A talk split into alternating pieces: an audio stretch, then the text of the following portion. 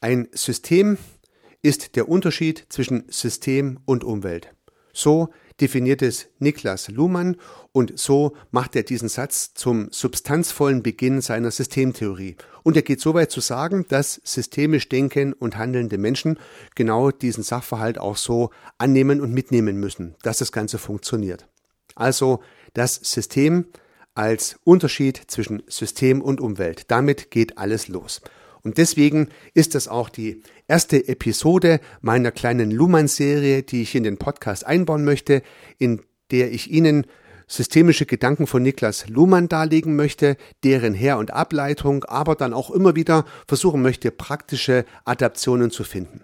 Ich möchte gleich an dieser Stelle einfügen, dass die praktischen Anwendungen und, und Adaptionen und natürlich auch meine Interpretation der Theorie jeweils meine Sicht der Luhmannschen Wahrheit ist und ich keinen Anspruch habe, dass das irgendwie absolut als die Wahrheit gesehen wird. Das heißt also, meine Interpretation der Luhmannschen Zeilen und Wörter können Sie jetzt hier im Podcast mitnehmen und auch meine praktischen Ableitungen daraus.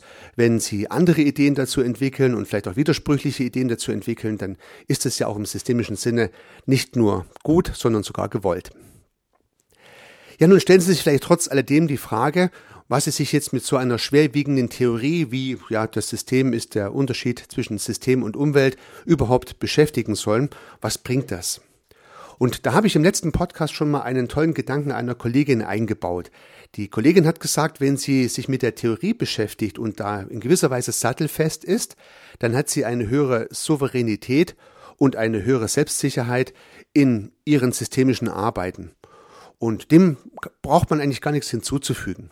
Die Beschäftigung mit der Theorie bringt Sicherheit im Handeln, weil wenn es Fragen gibt, Anmerkungen gibt, vielleicht auch mal Kritik gibt an dem, was man als systemischer denkender und handelnder Mensch tut, dann weiß man vielleicht selber, warum man das so macht und könnte es anderen auch erklären, wenn es anderen wenn es andere interessiert und bekommt damit ein solides Fundament der eigenen Tätigkeit. Und dazu genau soll dieser Podcast oder diese Podcast-Episoden von Luhmann dienen. Ich habe für mich selber dieses theoretische Fundament erarbeiten wollen und möchte Sie jetzt an einigen Überlegungen dazu teilhaben lassen und lade Sie recht herzlich zu dieser kleinen Luhmann-Serie im Podcast Systemisch Denken ein. Herzlich willkommen.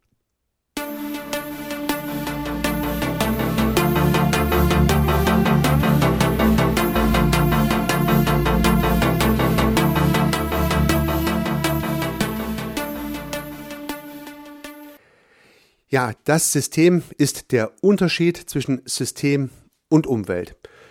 Luhmann hat schon festgestellt, dass ja diese Definition ein methodisches Problem hat, weil der Systembegriff ja sowohl der zu erläuternde Begriff ist, als auch ein Begriff ist, der zur Erläuterung verwendet wird.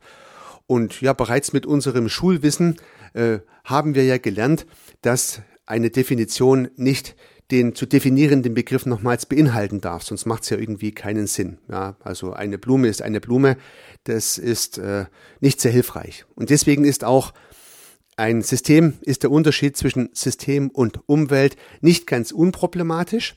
Luhmann bezeichnet diese Geschichte als paradox und Paradoxien gibt es immer wieder mal in der Systemtheorie und die können auch und müssen natürlich auch aufgelöst werden und das bleibt Luhmann auch nicht schuldig, aber ich möchte hier nur auf dieses Paradox hinweisen, auch darauf, dass es noch aufgelöst wird, aber wir brauchen ja eine gewisse zeitliche Folge und deswegen lassen wir es zunächst mal so stehen.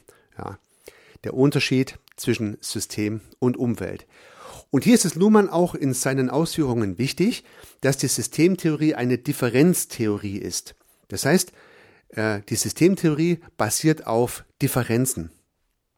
Man sagt also nicht, ein System ist beispielsweise eine Ansammlung von Elementen oder ein System ist eine Ansammlung von Elementen und deren Beziehungen oder ein System sind Strukturen und Prozesse oder ein System ist Materie und äh, Energie oder irgend sowas, wie fast immer Definitionen durchgeführt werden über den Inhalt, sondern die Systemtheorie basiert auf einer Differenz. So ein vollkommen anderer methodischer Ansatz, der ganz neue Erkenntnisse bringt, neue Einsichten bringt, aber auch einige Denkakrobatik benötigt, dass man es immer noch gut auflösen kann. Und Luhmann begibt sich dazu, auch in die Mathematik hinein und hat sich offensichtlich eine ganze Reihe mathematischer Schriften angeschaut, die sich mit Differenztheorien beschäftigen. Die Systemtheorie ist nicht die einzige. Und eins von ihm sehr intensiv zitiertes Buch ist The Law of the Forms von Spencer Brown.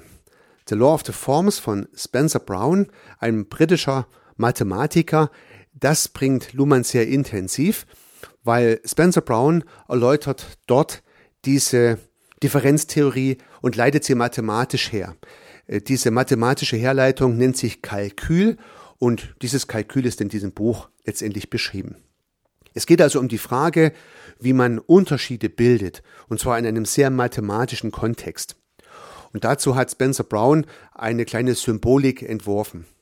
Er sagt ja gut, man bildet einen Unterschied und da macht Spencer Brown eine waagerechte Linie auf einem Blatt Papier. Stellen Sie sich am besten ein Blatt Papier vor, machen Sie eine waagerechte Linie drauf und nun haben Sie einen Unterschied gebildet.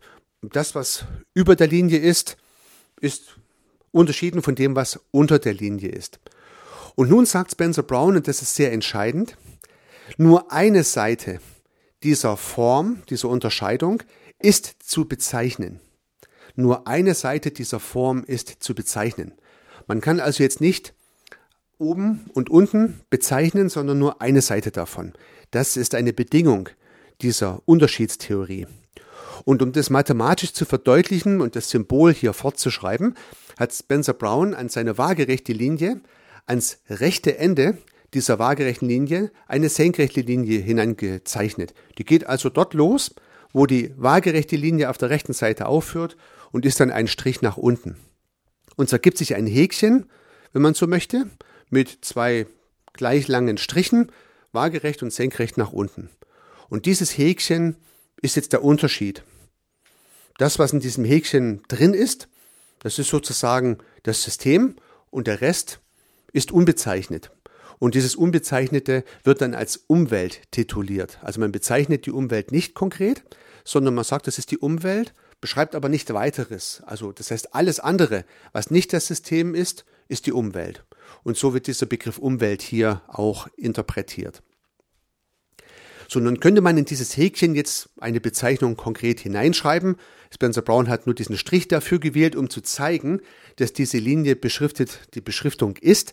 Man könnte jetzt aber auch hinschreiben System A beispielsweise und dann wäre dieses System A unterschieden von all den anderen Dingen, die es noch geben mag, die halt nicht weiter bezeichnet werden dürfen.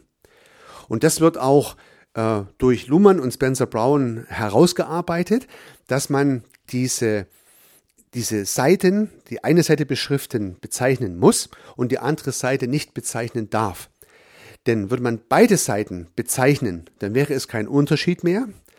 Würde man keine Seite bezeichnen, wäre es auch kein Unterschied. Deswegen nur eine Seite darf bezeichnet werden. Man sagt, okay, ich habe jetzt hier was eingegrenzt, das ist es.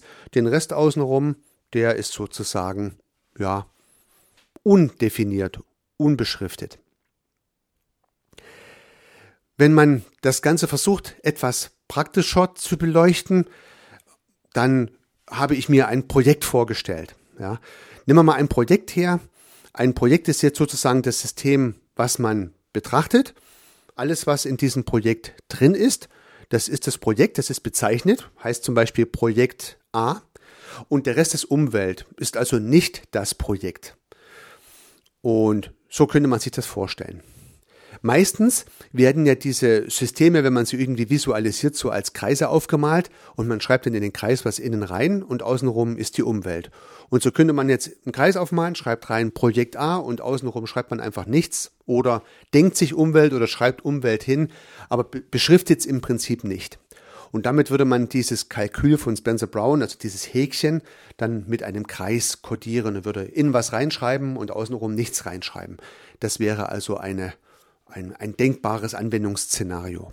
Wobei natürlich jetzt hier in diesem sehr mathematischen und sehr theoretischen Kontext Luhmann und auch Spencer Brown nicht von einem Projekt oder von einer Familie oder von einem Team oder ja von sonst irgendwas spricht, sondern hier ist es wirklich sehr abstrakt, sehr mathematisch. Deswegen mein Beispiel für meine Vorstellungskraft dieses Projekt nur tatsächlich meine Interpretation dieser dieses Sachverhalts. Ja, was lässt sich da jetzt vielleicht sogar praktisch draus mitnehmen? Lange bevor ich mich mit der Systemtheorie beschäftigt habe und lange bevor ich versucht habe, diese Luhmannschen Texte zu verstehen, habe ich einen anderen Begriff für diese Unterscheidung gewählt. Ich nannte es Fokussierung. Mir war es immer schon sehr wichtig, dass wenn es um irgendwelche Sachverhalte ging, dass man sich gut fokussiert, um sich nicht zu verzetteln. Und nehmen wir mal beispielsweise gerade wieder ein Projekt her.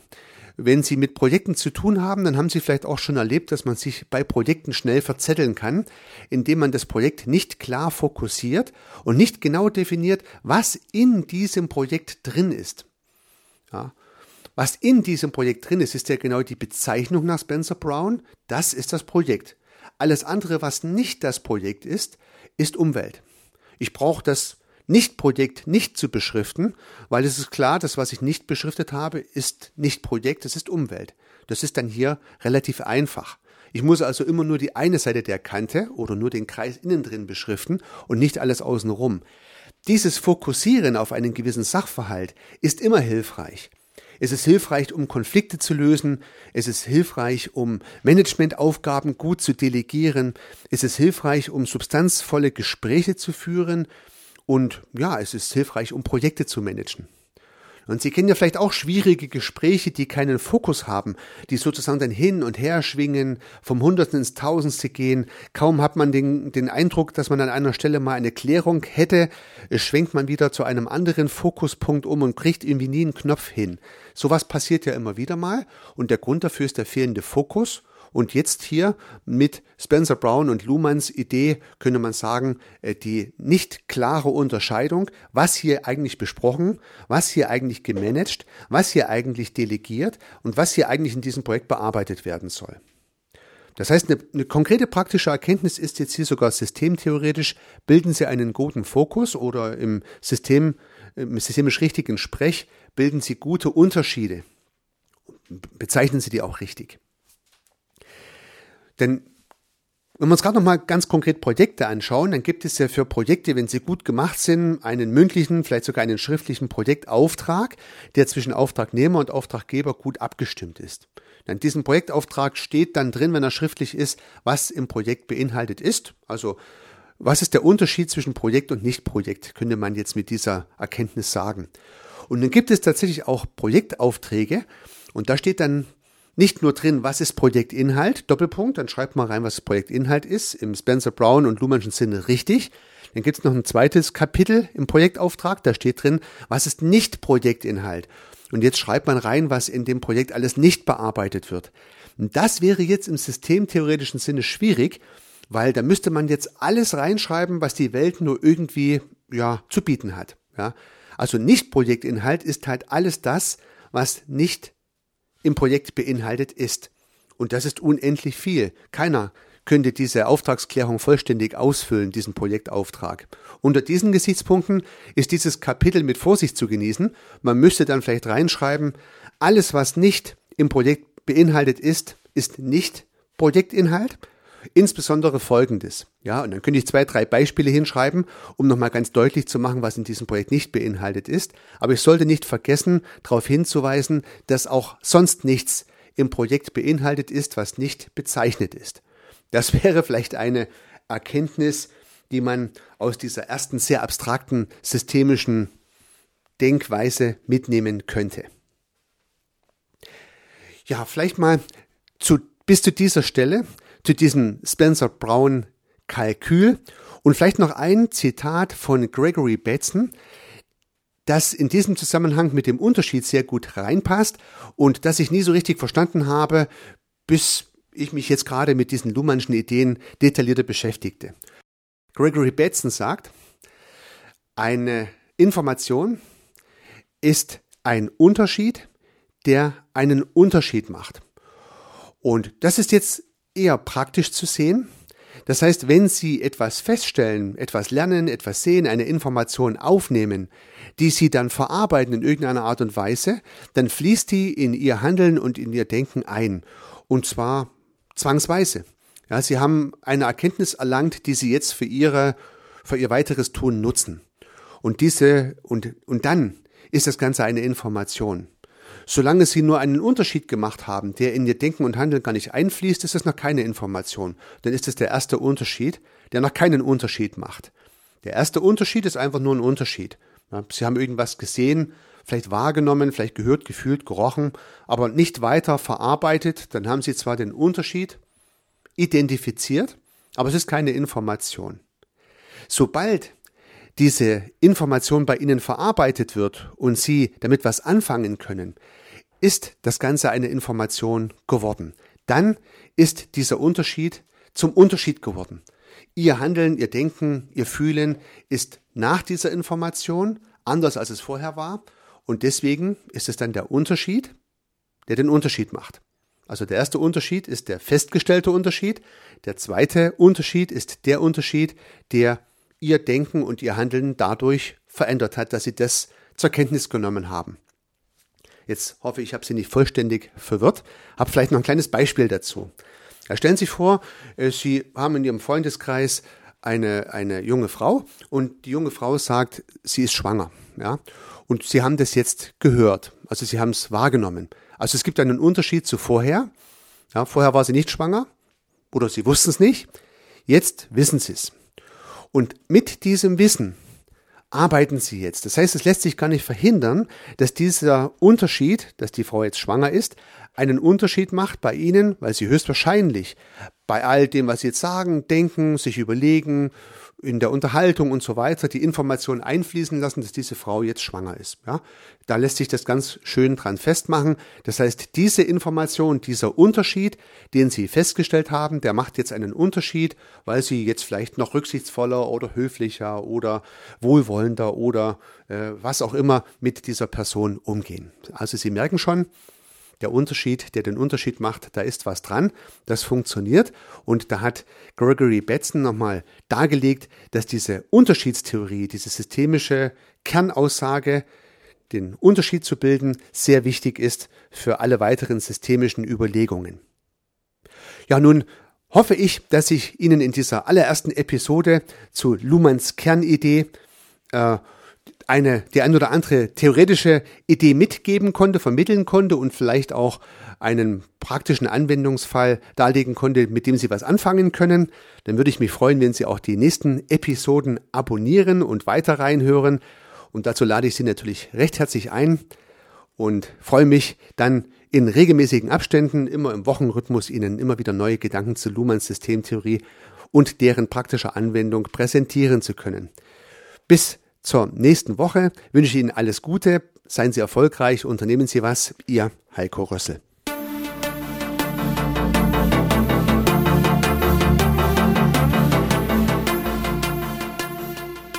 Regelmäßig kommen neue und spannende Themen rund um das systemische Denken und Handeln hinzu. Wenn Sie keine Episode verpassen möchten, dann können Sie den Podcast gern abonnieren. Ich würde mich sehr freuen. Nutzen Sie dafür den Abonnieren-Button in der Podcast-App Ihrer Wahl. Natürlich würde ich mich auch über eine Bewertung oder eine Rezension freuen. Alternativ und ergänzend zu dem, was Sie hier gehört haben, möchte ich Ihnen meinen Podcast Service Architekt empfehlen. In diesem Podcast geht es um die Anwendung systemischer Gedanken und Methoden für die Beratung von Dienstleistungen und Service-Providern. Vielleicht kann Ihnen auch dieser Podcast weiterhelfen.